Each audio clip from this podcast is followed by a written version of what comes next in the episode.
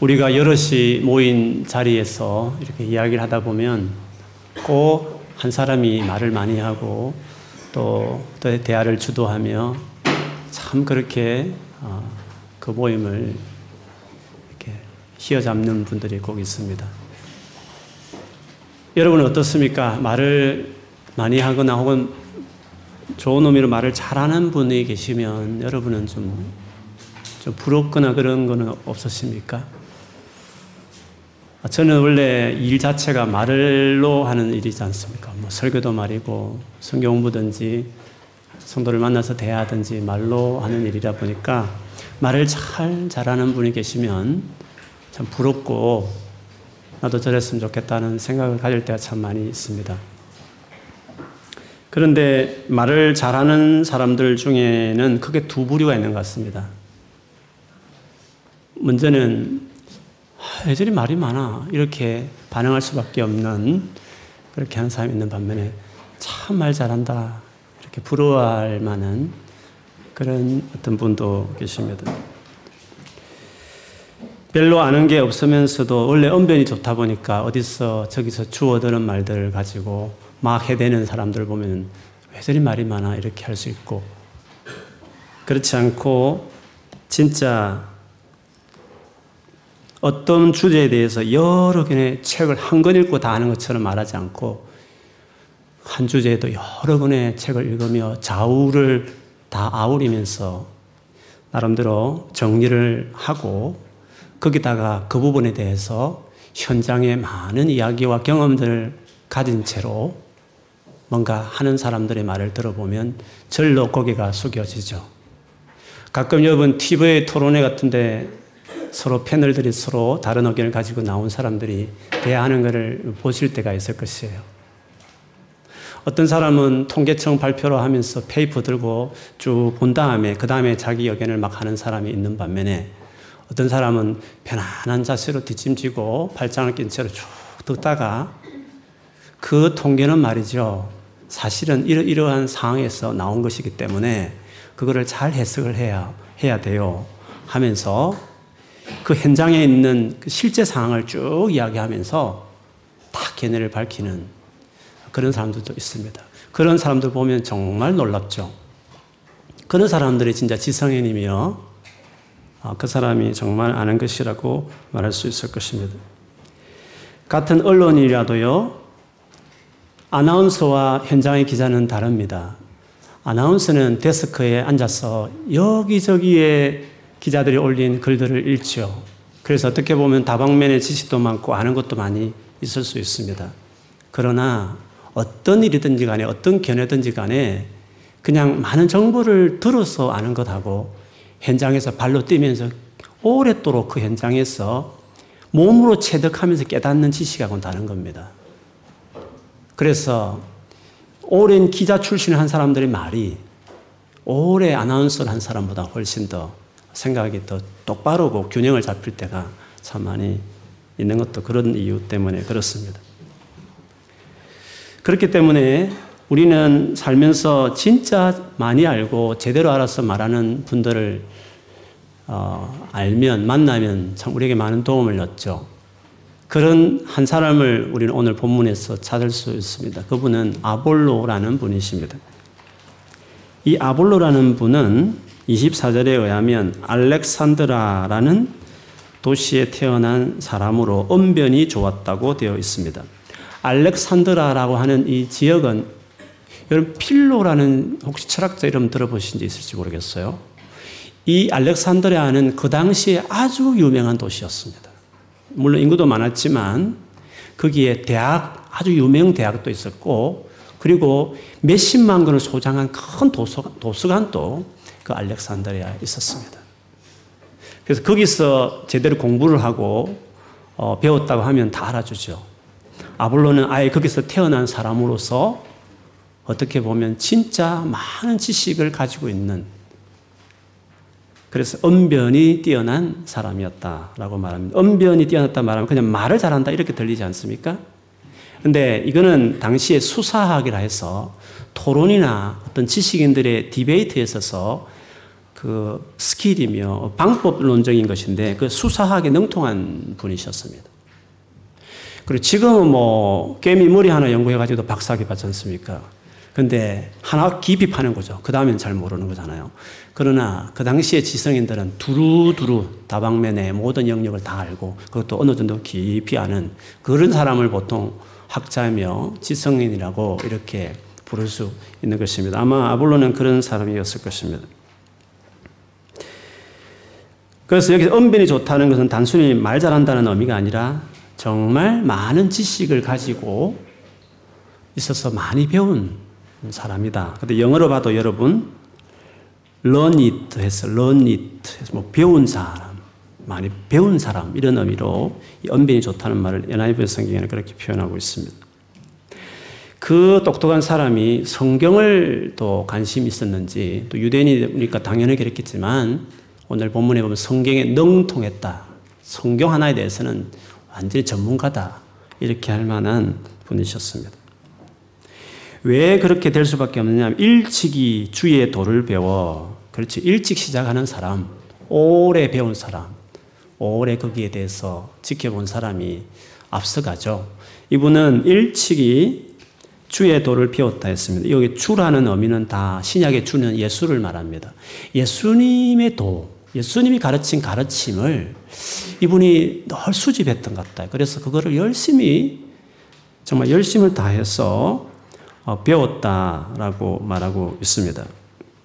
그래서 예수에 관한 것을 자세히 말할 정도로 자세히 말하려면 많이 알아야 되는 거 아닙니까? 대충 아는 사람은 대충 말하지만 많이 아는 사람은 이것저것 자세히 말할 것이 많죠. 그래서 이 아볼로는 분은 예수의 말씀에 대해서도 예수의 가나에서도 일찍이 배워서 많이 알고 있는 자세히 말할 수 있는 그런 정도 성경에 능통한 분이셨습니다. 이렇게 냉철하고 날카로운 지성만 갖고 있는 것이 아니라 이분은 뜨거운 가슴을 어, 가지고 있었어요. 그래서 아주 열정적인 사람이었습니다. 25절에 보면 열심으로 말했다, 가르쳤다고 말했습니다. 26절에는 회당에서 담대히 말하기도 했습니다. 그리고 28절에 가보면 바울이 그렇게 힘들어서 목회하면 진짜 어려워서 도망치고 싶었던 고린도라는 그 지역에 이 사람이 건너가 가지고 공개적으로 퍼블릭하게 공개적으로 유대인들하고 아예 디베이트를 해서 그들을 제압할 정도로 학식과 열정, 패션 이런 것들이 아주 뛰어난 분이셨습니다. 보통 날카로운 지성을 가진 분들은 가슴이 차갑거나 가슴이 뜨거운 사람들은 또 좀 머리가 딸리거나 그렇지 않습니까? 그러나 이 아발로는, 이 아볼로는 지성, 감성, 패션, 이게 다 구비된 진짜 아, 놀라운 사람이라고 말할 수 있습니다. 그래서 나중에 이 고린도라는 교회에 가서 이분이 그 믿는 성도들에게 많은 유익을 끼치는데 너무 탁월해서 이 교회를 세웠던 그 탁월한 바울보다도 아볼로를 더 추종하는 교인들이 많았어요. 미성숙했죠. 표를 나눈다는 것은 미성숙한 거니까. 어쨌든 지식을 좋아하는 이 고린도 교회 사람들이 교인들이 아볼로를 너무 너무 너무 존경하고 어, 따랐다고 그렇게 되어 있습니다. 여러분 신약 성경에서 누가 썼는지 잘 알려지지 않는 잘 모르는 책 하나가 있는데 그게 히브리스입니다. 히브리스를 보면 대단한 책입니다. 구약 성경에 대해 해박한 지식이 아니고서는 이 서신을 쓸 수 없다 할 만큼 놀랍습니다. 11장, 그 믿음장만 봐도 그 아벨부터 해가지고 구약 역사를 쭉 훑어갑니다. 그리고 아주 포인트를 잡아내면서 그 믿음에 대한 교훈을 정리할 만큼 아주 성경이 해박한 성경의 율법, 뭐 제사법 할 것 없이 아주 탁월한 지식을 가진 분이 이 서신을 썼는데 과거에는 바울이 썼을 것이다. 그렇게 추측을 했습니다. 근데 이제 원어를 꼼꼼히 살펴보니까 바울이 쓴 필체가 좀 많이 다른 것이 있었던 것 같아요. 그래서 또 다른 많은 학자들은 이 히브리서는 아볼로가 썼을 거다. 그렇게 추측할 정도로 아볼로는 학자였습니다. 근데 이 아볼로가 자기 고향에서 이제 드디어 나와서 이제 에베소라는 바울이 잠시 머물렀다 갔던 그 에베소에 와서 해당에 들어가서 담대하게 예수에 관한 것을 말하며 가르치기 시작했습니다. 그런데 이런 똑똑한 분이 그리고 오래도록 예수님의 말씀과 예수에 관하여 대해서 연구하고 또 자세히 가르칠 만한 분인데도 불구하고 오늘 성경은 희한하게도 그는 요한의 세례만 알고 있었다 이렇게 이야기하고 있습니다. 요한의 세례만 알았다 하는 거 보면 이분이 요한을 되게 좋아했던 것 같습니다. 그리고 요한을 정말 참 선지자로 그렇게 여겼던 것 같아요. 이분은 청빈하고 정말 하나님의 선지자다. 근데 그분이 강조했던 것이 그것 아닙니까? 곧 메시아가 온다. 우리가 기다렸던 그리스도가 오신다. 그분을 맞이하기 위해서 우리가 준비를 해야 된다. 우리가 지은 죄를 철저히 자복하고 뉘우치고 버리고 그래서 메시아 왔을 때 심판받지 않고 구원받기 위해서 우리가 우리 자신을 회개해야 된다. 그래서 죄를 버리고 깨끗하게 하게 오는 사람들은 다 내게 나오라 해가지고 요단강에서 그 죄를 자복하고 회개하는 그 회개의 세례를 그 요단강에서 베풀었습니다. 아볼로도 그렇다. 맞아. 우리가 해결을 해야 된다고 동조하면서 그 세례 요한의 그 어, 회개의 세례에 대해서 정말 지지하고 그랬습니다. 그런데 그 요한이 드디어 이 사람이 메시아다 하면서 지목을 한 사람이 있는데 그분이 예수시였, 예수님이셨습니다. 그러다 보니까 자연히 아볼로는 그 예수님이 관심을 가질 수밖에 없는 거죠. 세례 요한이 예수님을 소개한 이후로 이제 역사의 무대에서 빠지죠. 그리고 예수님에 대한 소식이 막 전해지기 시작하죠. 그래서 아볼로는 그때부터 예수님이 무슨 말씀을 했는지 산상수무부터 시작해서 비유라든지 뭐 여러 가지 교훈들을 듣는 족족, 전해 듣는 족족 그것을 열심히 일찍이 배우고 공부하는 일들을 했고 그리고 예수님이 어떤 행동을 했는지 예수님이 어떻게 사셨는지 그 행적에 대해서도 자세하게 말할 만큼 그렇게 스스로 공부하고 준비하는 시간을 보냈습니다. 그 정도 하면 예수님을 잘 설명할 만도 한데 해당해서 이렇게 담대히 예수님에 관하여 말하고 있음에도 불구하고 그 해당에서 앉아서 곰곰이 그 아볼로 하는 말을 듣고 있던 브리스길라와 아굴라 부부가 바울과 오랫도록 같이 사역했던 이 부부가 아볼로의 말을 들으면서 뭔가 부족하다 이런 생각을 했습니다. 세례 요한의 세례밖에 모르고 있는 것 같다 이런 생각을 한 거죠. 그런데 이 부부는 정말 성숙했습니다.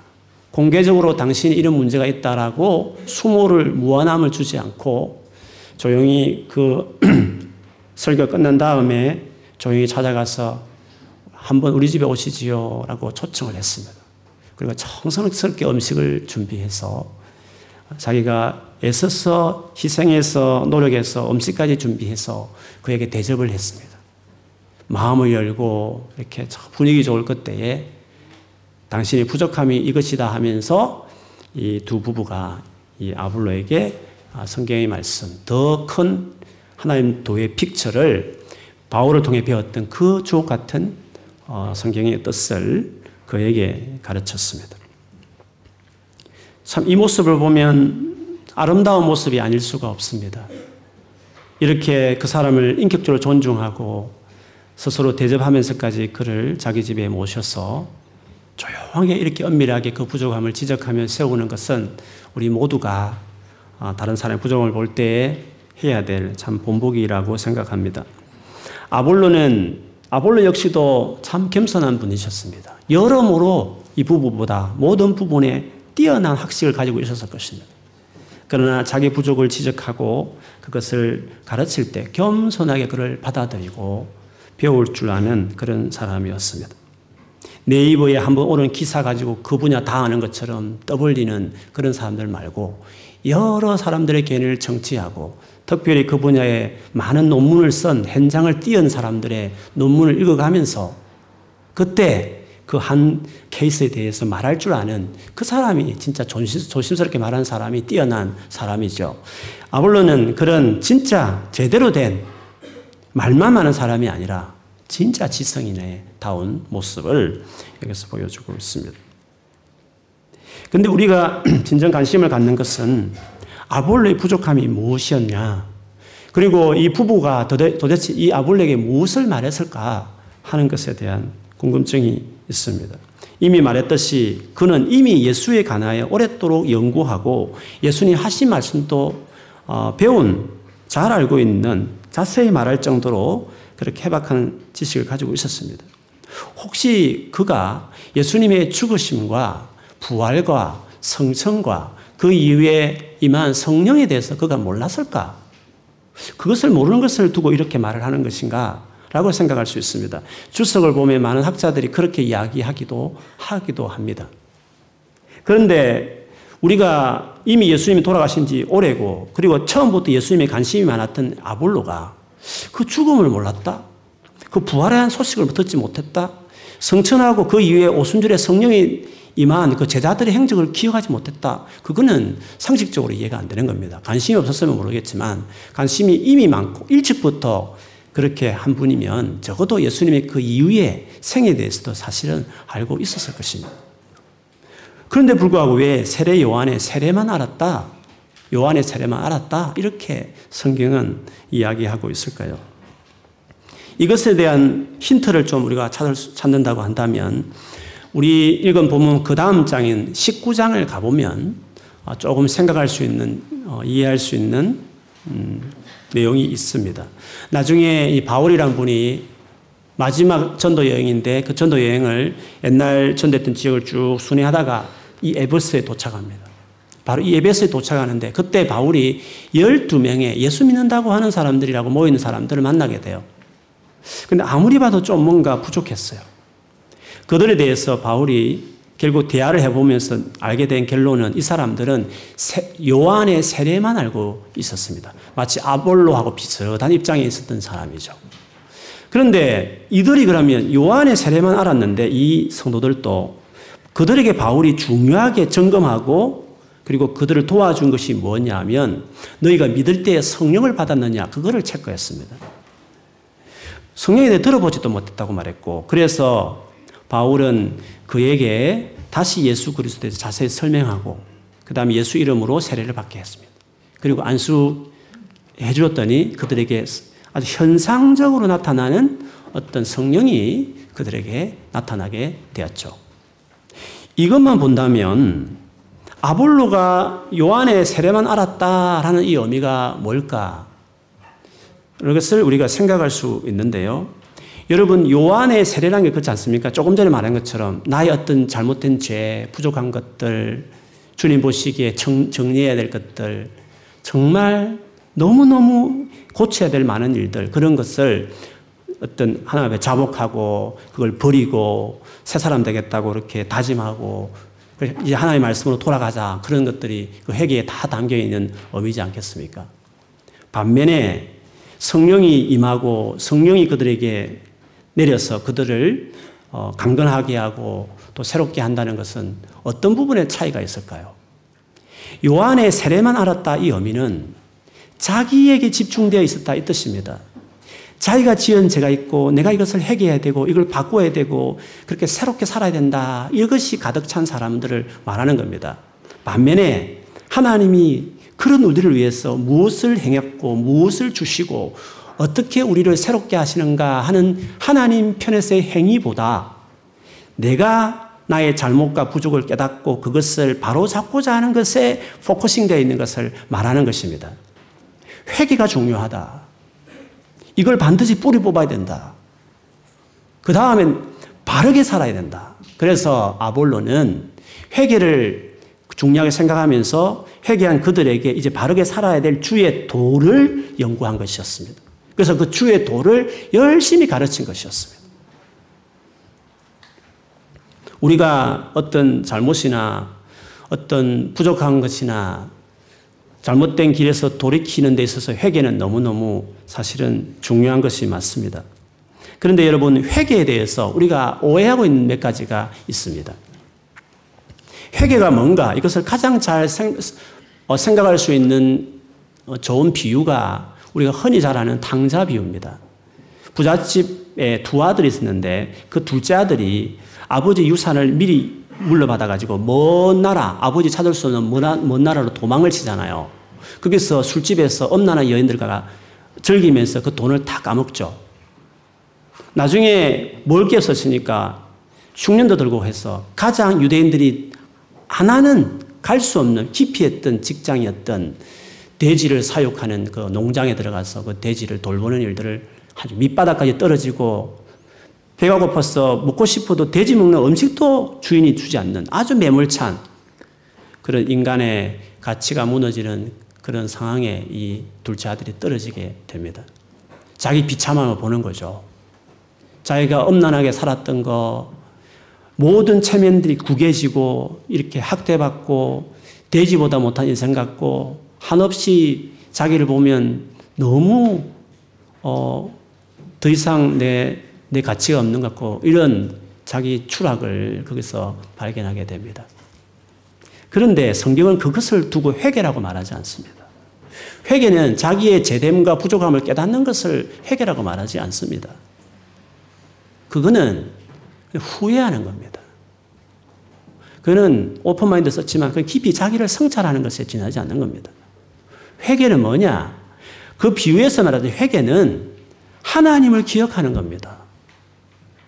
우리 아버지 집에는 계약직, 일용직, 일용직, 계약직보다 더 훨씬 못한, 비정규직보다 더 못한, 그냥 어떤 일손 딸릴 때 그냥 전화하면 바로 달려오는 그런 아주 일군 중에서도 가장 밑바닥에 있는 풍꾼, 풍꾼도 풍족하게 살아가는 우리 아버지는 너무 넉넉해서 그 풍꾼들도 부족함이 없는 그런 아버지, 그런 자기는 여기 와서 이렇게 열심히 해도 돼지 먹는 음식도 못 먹는 그걸 비교하면서 아버지를 그 아버지의 인자하심을 기억하는 것입니다.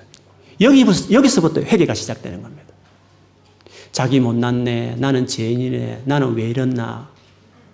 하나님 나는 왜 이렇습니까? 그건 회개 아닙니다. 그건 후회인 겁니다.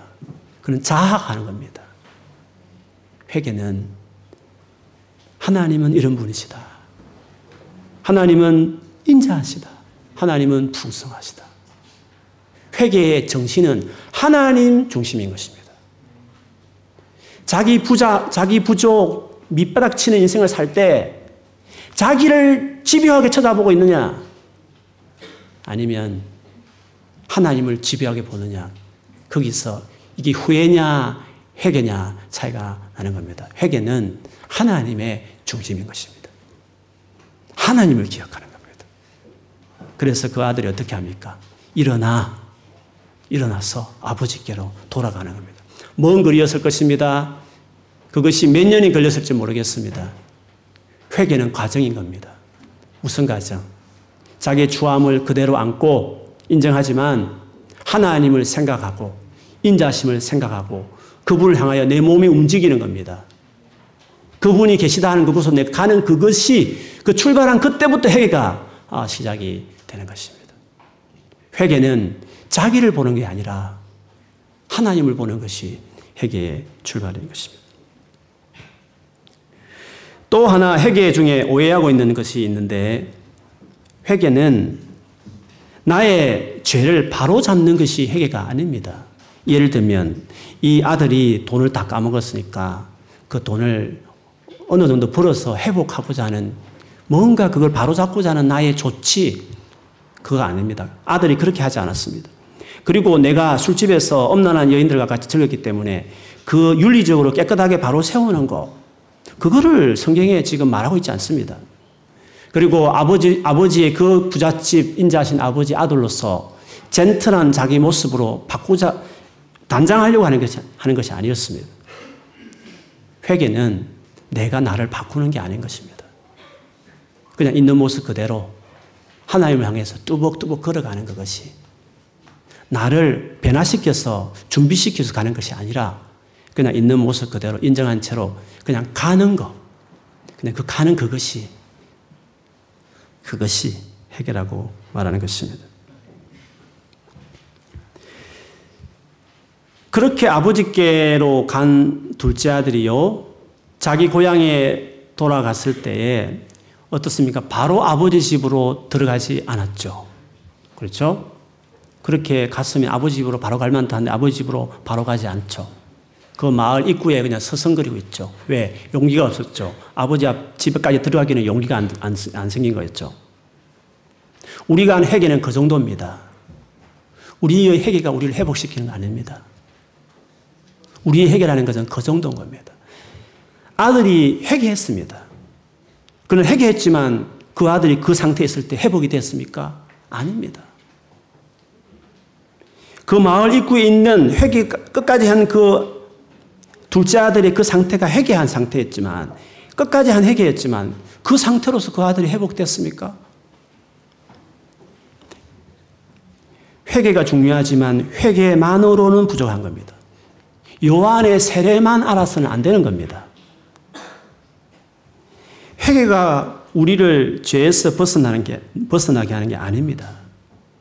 그 돌아온 아들을 회복시킨 것은 아버지 편에서의 행위였습니다.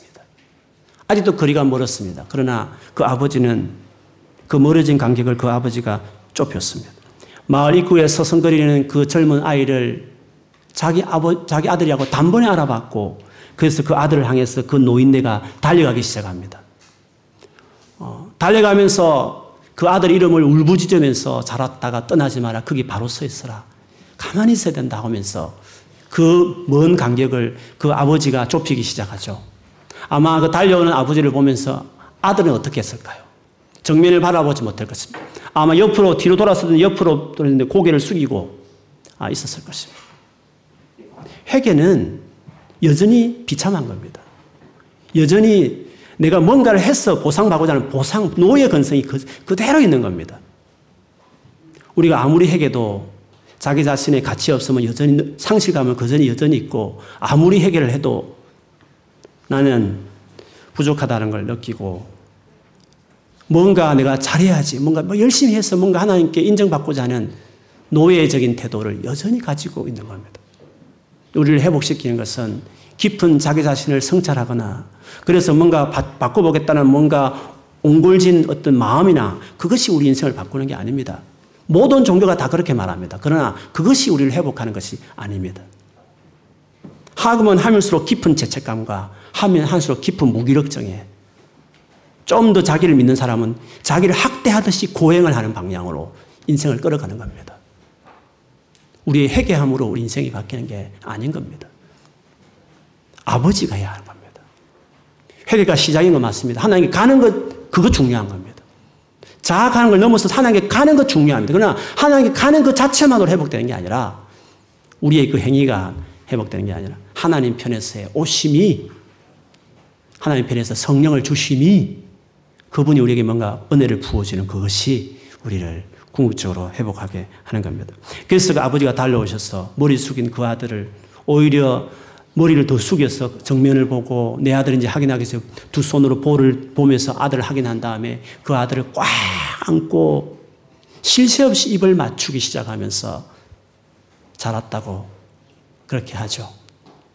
아들이 내가 아버지께 죄를 지었다고 아들 될 자격 없다고. 그랬을 때 무슨 소리 하냐고. 여전히 내 아들이야 하시면서 가장 좋은 옷을 입히기 시작하죠. 회복은 그때부터 시작되는 것입니다. 그리고 가락지를 끼워서 당당해라 내 아들이. 걸리 상속에 걸린 가락지를 끼우고. 노예로 살았기 때문에 신발 없는 그에게 신발을 입히며. 그리고 배고픈 그에게 가장 살찐 제일 좋은 옷과 가장 살찐 송아지를 잡아서 그 아들에게 잔치를 베풀며 그를 환영함으로 그를 완전히 완전히 그를 회복시킨 것을 볼 수 있습니다. 회개만으로는 우리는 완전히 회복되는데 부족합니다. 여전히 스스로 자책하고 머리 들지 못한 채 상실한 마음을 갖고 있고 조금 전에 말한 것처럼 아들로서의 당당함과 자유함이 없는 좀 더 뭔가 해서 뭔가 인정을 받고자 하는 노예적인 태도를 여전히 것. 이것이 우리 회개의 한계입니다. 우리가 뭔가를 조치를 취함으로 우리가 뭔가 함으로 우리가 회복되는 게 아닌 것이죠. 무엇이 회복합니까? 하나님인 것입니다. 그 하나님이 우리를 회복시키는 것입니다. 그래서 하나님께 가는 것이 회개인 겁니다. 하나님께 가는 것, 그게 그래서 중요한 것입니다. 그래서 회개로만 부족한 겁니다. 요한의 세례만 알아서는 안 되는 겁니다. 그것이 예수께 나아가도록 하는 것은 맞지만 진짜 우리를 새롭게 하는 것은 예수 그리스도의 보혈의 피로 말미암아 이루어진 새로움과 그렇게 믿는 자들에게 주시는 성령의 강력한 도우심과 그 돌보심이 우리를 결국 일으키게 되는 것입니다. 여러분 어떻습니까? 여러분의 삶에 문제가 있는 건 아닙니까? 요즘 나의 삶을 돌아보면 이것저것 여러분 삶 안에 찾아드는 문제는 없습니까? 자기 자신에 대해 실망스럽다고요? 그렇죠. 앞으로는요, 더 실망스러울걸요? 계속 실망스러울 것입니다. 우리는 그렇습니다.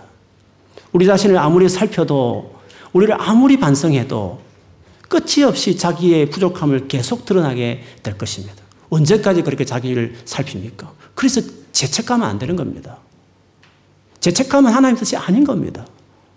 우리는 원래 그런 것입니다. 아무리 살펴도 우리는 늘 그렇습니다. 결혼해도 또 부족함 드러나고 아내, 아내와 남편 사이에. 자녀를 키우면 또 부모로서 부족함은 또 드러납니다. 공부할 때는 몰랐는데 직장에 들어가면 또 부족함을 또 느낍니다.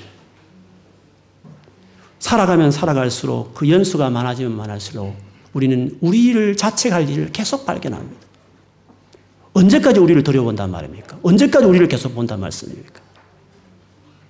아무리 살펴도 밑바닥까지 다 봐도 다 본들, 다 통달한들 무슨 회복이 있습니까? 그것이 우리에게 무슨 소용이 있습니까? 그래서 모든 종교는 소용없는 겁니다. 바울이 무익하다고 말했습니다. 쓸데없는 고행을 한다고 모든 종교를 한마디로 정리했습니다. 우리가 문제가 있을 때마다 이번 최근에 내가 이것밖에 안 되나 내 자신이 짜증스럽고 한심하게 여기지고 그럴 때 우리가 뭘 해야 됩니까? 회개를 해야 하는 겁니다. 진짜 회개. 회개가 뭐라고요? 하나님 인자하심을 생각하고 그분께 가는 겁니다. 그분이 계시다 하는 그 집으로 가는 겁니다. 예배 자리를 사수하고 그분이 만나주겠다는 하나님의 말씀을 공부하든지 읽든지 연구하는 자리를 내가 지키고 그 모임을 지키고 그분을 찾는 기도의 자리에 내가 늘 나아가는 내 몸이 가야 하는 겁니다. 거기서 돼지 먹이면서 그 주저앉아서 자책하고 앉아 아무 소용없는 거죠. 거기 나왔어. 그 모습 그대로 가져도 좋지만 나갔어. 아버지에게 가야 하는 겁니다. 몸이 그쪽으로 움직여야 하는 것입니다. 다 정리하고 오라고 하지 않습니다. 적어도 내게 나오라고 이야기하는 것입니다.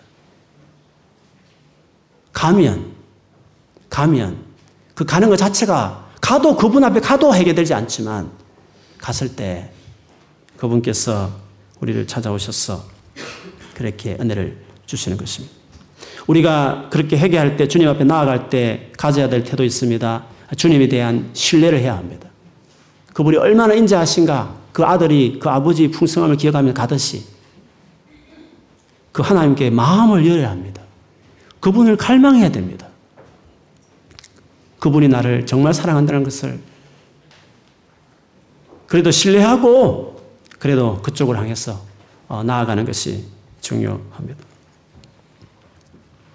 그렇기 때문에 우리는 내가 뭔가를 하겠다는 의지보다도 내가 내 힘으로 뭔가 고쳐서 내 자신을 바꾸겠다는 그 생각보다도 아직도 자기 자신을 뭔가 믿고 내가 뭔가 해보겠다는 그것들을 일찍이 포기하고 그렇게 한들 또 다른 문제 또 드러나기 때문에 그것보다도 그 주님께로 향해 나가는 그분을 향해 계속 찾아가는 그것을 하는 것이 우리에게 중요한 것입니다. 그렇게 할 때 주시는 그 은혜가 그렇게 할 때 주시는 그 성령이 우리를 완전히 새롭게 하고 회복시키게 되는 것입니다. 그렇기 때문에 우리는 자신을 믿고 살아가면서는 아닙니다. 자신의 의지로 자기 열심히 해서 뭔가 자기를 바꾸겠다고 하는 사람은 크리스찬 아닙니다. 분명히 우리가 해야 되는 건 맞지만 그 전에 예수 그리스도를 믿는 믿음 안에 살아가는 것을 배워야 합니다. 그분 앞에 나아가고 그분에 의해서 내가 바뀌는 것들을 자기 삶 안에 경험해야 하는 것입니다. 그래서 우리는 내 의지로 자신감으로 살아가는 사람들 아닙니다. 믿음으로 살아가는 걸 배우고 믿음 안에서 내가 내게 능력 주시는 자세 내가 모든 것을 할 수 있다는 믿음을 통하여 나온 자신감을 가지고 우리는 살아가는 사람들의 것입니다. 아직도 어점잖게 자기를 믿고 살아가는 사람들, 자기의 소망을 두고 있는 사람들은 아직 멀었습니다. 무너질 때, 부자감을 느낄 때 좋은 기회입니다. 그 순간에 또 자기 개발하려고 바보 같은 짓을 다른 종교처럼 자기를 또 다잡겠다고 하지 마십시오. 그 순간은 우리로 하나님께 나아가도록 하는 좋은 기회죠. 열심으로 주님 앞에 나가면 주님이 은혜 베푸시고 우리를 새롭게 온전케 하시는 은혜를 회복하는 은혜를 경험하게 되는 것입니다.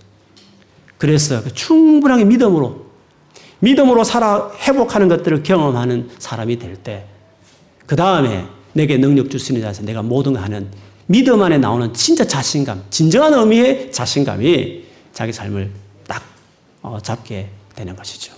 그게 크리스찬인 겁니다. 그것이 살아가는 삶의 순서와 같은 것입니다.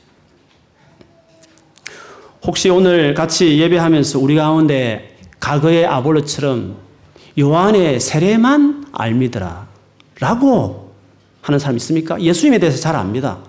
그분의 죽으신 부활 성천 다 압니다. 근데 믿음의 스타를 딱 보면 요한의 회개만 아는 사람이에요. 어떤 거요? 내가 죄인이다. 내가 죄를 버려야 된다. 하나님의 말씀대로 살아야 되겠어. 주의 도를 배워야 되겠어. 내가 이 말씀대로 살아야 되겠어. 그렇게 하는 사람들. 십자가도 있고 부활도 있고 다 있었지만 내가 죄인이고 내가 하나님께 회개하고 내가 주의 도를 가지고 지켜야 되겠다. 요한의 세례만 아는 사람인 것입니다. 그러면 이후의 아볼로는 뭡니까? 내가 죄인 것도 맞고 그리고 바르게 살아야 맞지만 이걸 내 힘으로 하는 것이 아니다. 그래서 주님을 열심히 찾고 주님이 계신 그곳을 향해서 날마다 달려가고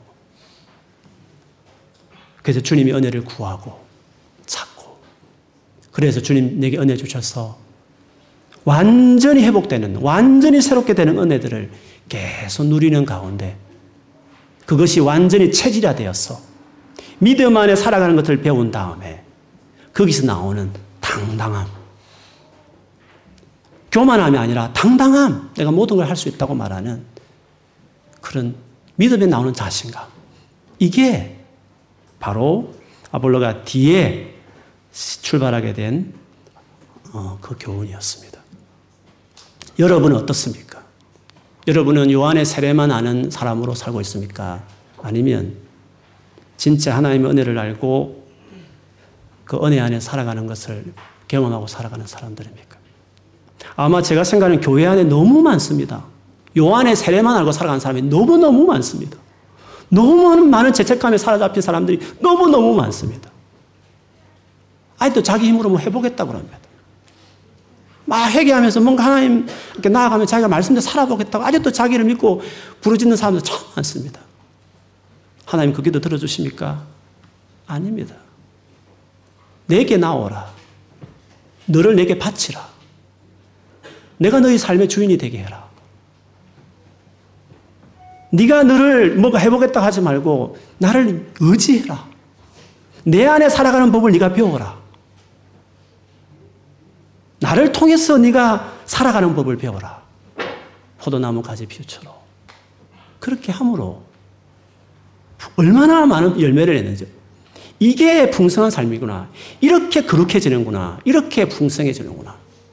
그거를 배우지 못한 사람들이 너무 많은 것입니다. 그래서 오늘 같이 이 말씀을 들으면서 진짜 모태 신앙이든지 저같이 목사라는 교회 높은 직분을 가지고 있든지 간에 내가 진짜 복음을 아는 사람이며 진짜 내가 예수를 아는 사람이며 복음이 요구하는 신앙이 뭔지를 어떻게 믿음 생활하는 것을 정말 아는 사람인지를 자기를 돌아보면서 회개 더 너무 더 중요한 그분을 간절히 찾고 그분이 주신 은혜를 갈망하며 그 은혜를 채워가는 이 삶을 반드시 누리는 사람이 돼야 될 줄 믿습니다. 오늘 그 열망을 가지고 주님 앞에 기도하고 다시 주 앞에 나아가는 그렇게 하면 달라질 것입니다. 그런 삶을 살아가시길 주의 이름을 축원합니다. 아멘. 우리 기도하겠습니다. 혹시 오늘 그 성경을 많이 알고 모태신앙이라서 성경을 줄줄줄 외우고 열심히 말씀 계명 다 알아도 세례 요한의 그 회개의 세례만 아는 사람으로 그렇게 신앙 사는 사람이 될 수 있습니다. 우리 호는 그런 사람이면 오늘 하나님 내가 잘못 신앙생활 했습니다. 내가 잘못 지금 주님을 그래서 기도를 많이 해도 제가 안 끊어지고 그렇게 기도를 많이 해도 절망이 해결 안 되고 그렇게 하나님을 뭔가 열심히 신앙생활 해도 뭔가 궁극적으로 내가 안에 회복이 없었군요. 교백하면서 주님 열심히 찾겠습니다. 그 아들처럼 뚜벅뚜벅 1년이 걸리고 2년이 걸려도 주님에게 계신 그곳을 향해 집요하게 주를 향해 나아가는 주를 바라며 악명하며 나아가는 이 삶을 내가 살겠습니다. 주님 찾아오십시오. 주님 손길이 필요하고 주님만이 나를 해결할 수 있습니다. 내게 주의 은혜가 필요하고 성령의 임재와 도우심이 내게 정말 필요합니다. 주님 내게 도와달라고 그렇게 악망하며 나아가는 자들 돼야 될 줄 믿습니다. 우리 같이 기도하면서 그렇게 주 앞에 우리 고백하며 기도하겠습니다. 사랑하는 아버지, 도대체 우리가 어떻게 주님 앞에 서 있습니까? 내가 실패하고 혹은 내가 죄를 지었을 때 혹은 다른 사람이 나를 하찮게 취급해서 내 마음에 상처가 있을 때 아버지 그때 나는 어떻게 행동합니까? 아직도 나의 희망을 걸고 뭔가 내가 열심히 하면 될 거라 생각하고 여전히 자기를 단속하고 또 다른 좋은 도를 쫓아서 자기를 세우려고 하는 부질없는 자기 의지를 가지고 자기 열심으로 살아가려고 하는 어리석은 아버지 그 행동이 우리 안에 없습니까?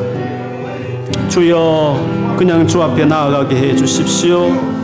주여 그냥 주님의 이름을 부르며 그를 향하여 주님을 향하여 주님 있는 그곳을 향하여 기어서라도 기도하기 싫으면 억지로라도 기도하고 성경 보기 싫어라도 억지로라도 기어서라도 다른 건 하기 싫으면 안 할 수 있지만 하나님 향해 나아가는 일에는 억지로라도 기어서라도 정말 죽을 힘을 다해서 주님이 있는 그곳을 향해서 혈육전 여인처럼 포기하지 않고 사개오처럼 포기하지 않고 주님을 향해서 나아가면 주님은 한 번도 거절하지 않고 믿음이라 여기시고 치도 치료하시고 만나주시고 구원을 이루었다고 구원을 이루었다고 말씀하셨던 아버지 우리가 이렇게 주님을 좀 대하게 해 주십시오. 우리가 이렇게 주님을 매일 찾는 사람들이 정말 되게 해 주시옵소서. 주님, 정말 우리가 예수 믿어도 엉터리로 믿을 때가 너무 많습니다. 예수를 믿는 게 아니라 자기를 믿는 사람이 아직도 자기를 믿는 도 닦는 선인들처럼 여전히 자기 죄를 돌아보면 자기가 끊어보겠다고 하나님 좀 도와주시면 끊어보겠다고 하나님은 도와주는 분이 아니라 주인이 되는 분이 주인이 되기 원하시지 돕는 분으로 알라딘의 거인처럼 우리 인생에 그렇게 있는 존재로 절대 있지 않으십니다. 주여 주님을 주인으로 전부 다 드리고 전적으로 의지하고 주님 앞에 나아가는 진짜 회개하게 하시고 그런 자에게 주님 달라오셔서 온전히 완전히 회복시키는 은혜를 진짜 복음의 능력을 이렇게 힘들고 어려울 때 경험하게 하시고 적용하게 하셔서 예수 전하게 해 주시옵소서. 우리가 경험 못하니까 예수를 못 전하고 있는 거 아니겠습니까? 이 좋은 예수님 경험하면 어떻게 복음을 안전할 수 있겠습니까?